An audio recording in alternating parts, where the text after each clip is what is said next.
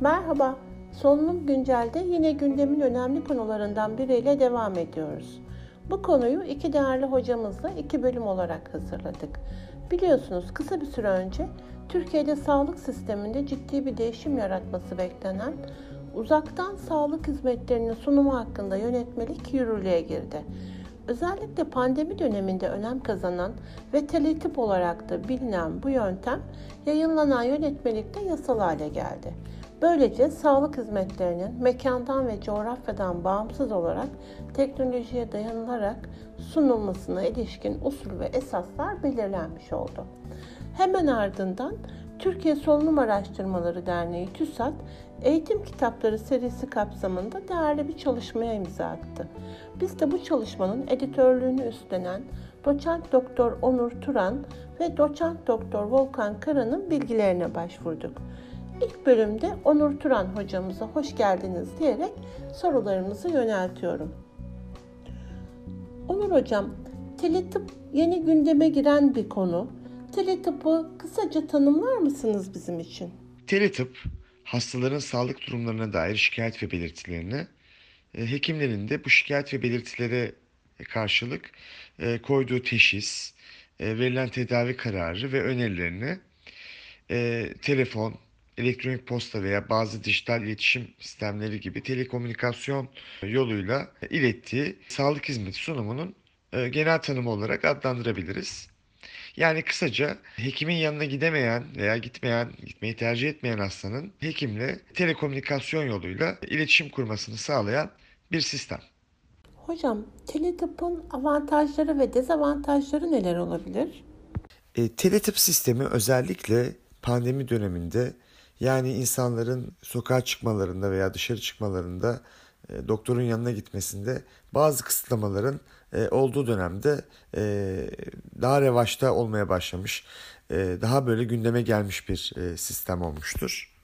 Mantık olarak da hekimin yanına ulaşamayan veya ulaşması zor olan hastanın şikayetlerini ve problemlerini dile getirmesi sonuçta bir şekilde uzak mesafelere ulaşımın e, dolaylı yolla da olsa sağlanması yani doktor ve hastanın aynı anda aynı yerde bulunma zorunluluğunun ortadan kaldırması özellikle engelli, yaşlı, çeşitli nedenlerden dolayı seyahat edemeyen e, kişilerin e, sağlık hizmetlerine erişimini sağlaması açısından e, önemli avantajlar kazandırmaktadır. Sonuçta teletıp sisteminin kullanılmasıyla iş gücü kaybında azalma olabileceğini söyleyebiliriz. E, bir şekilde tabii bu kişi hastaneye de e, gitmeyeceği için e, bununla ilgili masraflarda da bazı e, azalmalar olacaktır. Hani bu da olumlu özelliklerinden teletıpın e, sayılabilir. Tabii ki bu sistemin bazı handikapları da vardır. E, teknik yetersizlikler, e, hasta hekim mahremiyeti, kişisel verilerin korunması, hiçbir iletişim e, yolunun hasta ile hekimin aynı anda aynı yerde e, yüz yüze olmasından daha iyi olamayacağı e, gibi durumlarda e, bu sistemin getirebileceği bazı problemlerdir. TÜSAT göğüs hastalıklarında teletip rehberi yakın zamanda yayınlandı. Bu rehberi hazırlarken neleri amaçladınız? Teletip hayatımıza çok yeni giren bir kavram.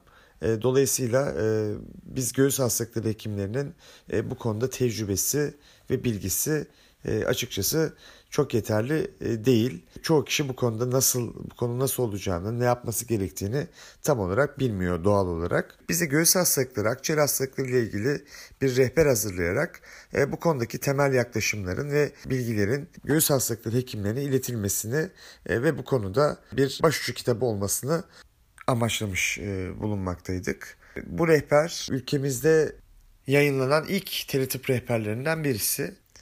Bu nedenle göğüs hastalıkları hekimlerinin e, özellikle akciğer hastalıkları ve teletip konusunda bu rehber sayesinde e, bazı kafalarındaki soru işaretlerinin giderileceğini en azından bazı durumlarda ne yapılması gerektiği konusunda onlara yardımcı bir kaynak oluşturmayı e, hedefleyerek bu rehberi hazırladık.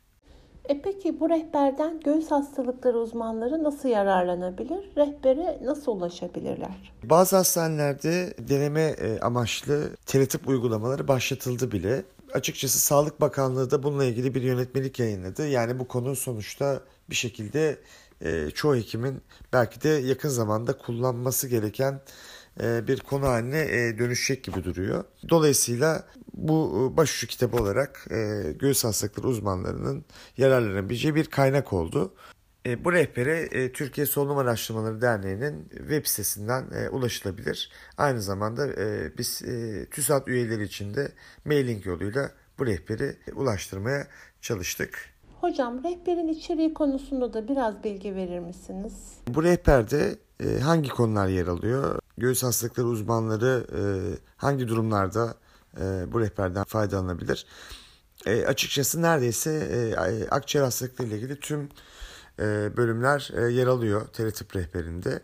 E, önce genel bir tanımlama e, kısmıyla başlanıyor. Ardından da akciğer kanseri, astım, interstitial akciğer hastalığı, geriatri, enfeksiyon hastalıkları, e, kronik obstrüktif akciğer hastalığı, plevra hastalıkları, tüberküloz, e, tütün ve sigara bırakma, e, uyku bozuklukları e, ve pulmoner rehabilitasyon, telepulmoner rehabilitasyon bu konuların hepsi teletip rehberinde yer alıyor. Dolayısıyla göğüs hastalıkları e, hekimlerimiz ilgili konularda teletiple ilgili bir soru işareti yaşadıkları zaman ya da bir şeyler öğrenmek istedikleri zaman bu konuda e, uygulamaya başlayacakları zaman e, yardım olarak teletip rehberine e, kolaylıkla başvurabilirler. Onur Hocama verdiği bilgilerden dolayı çok teşekkür ediyorum.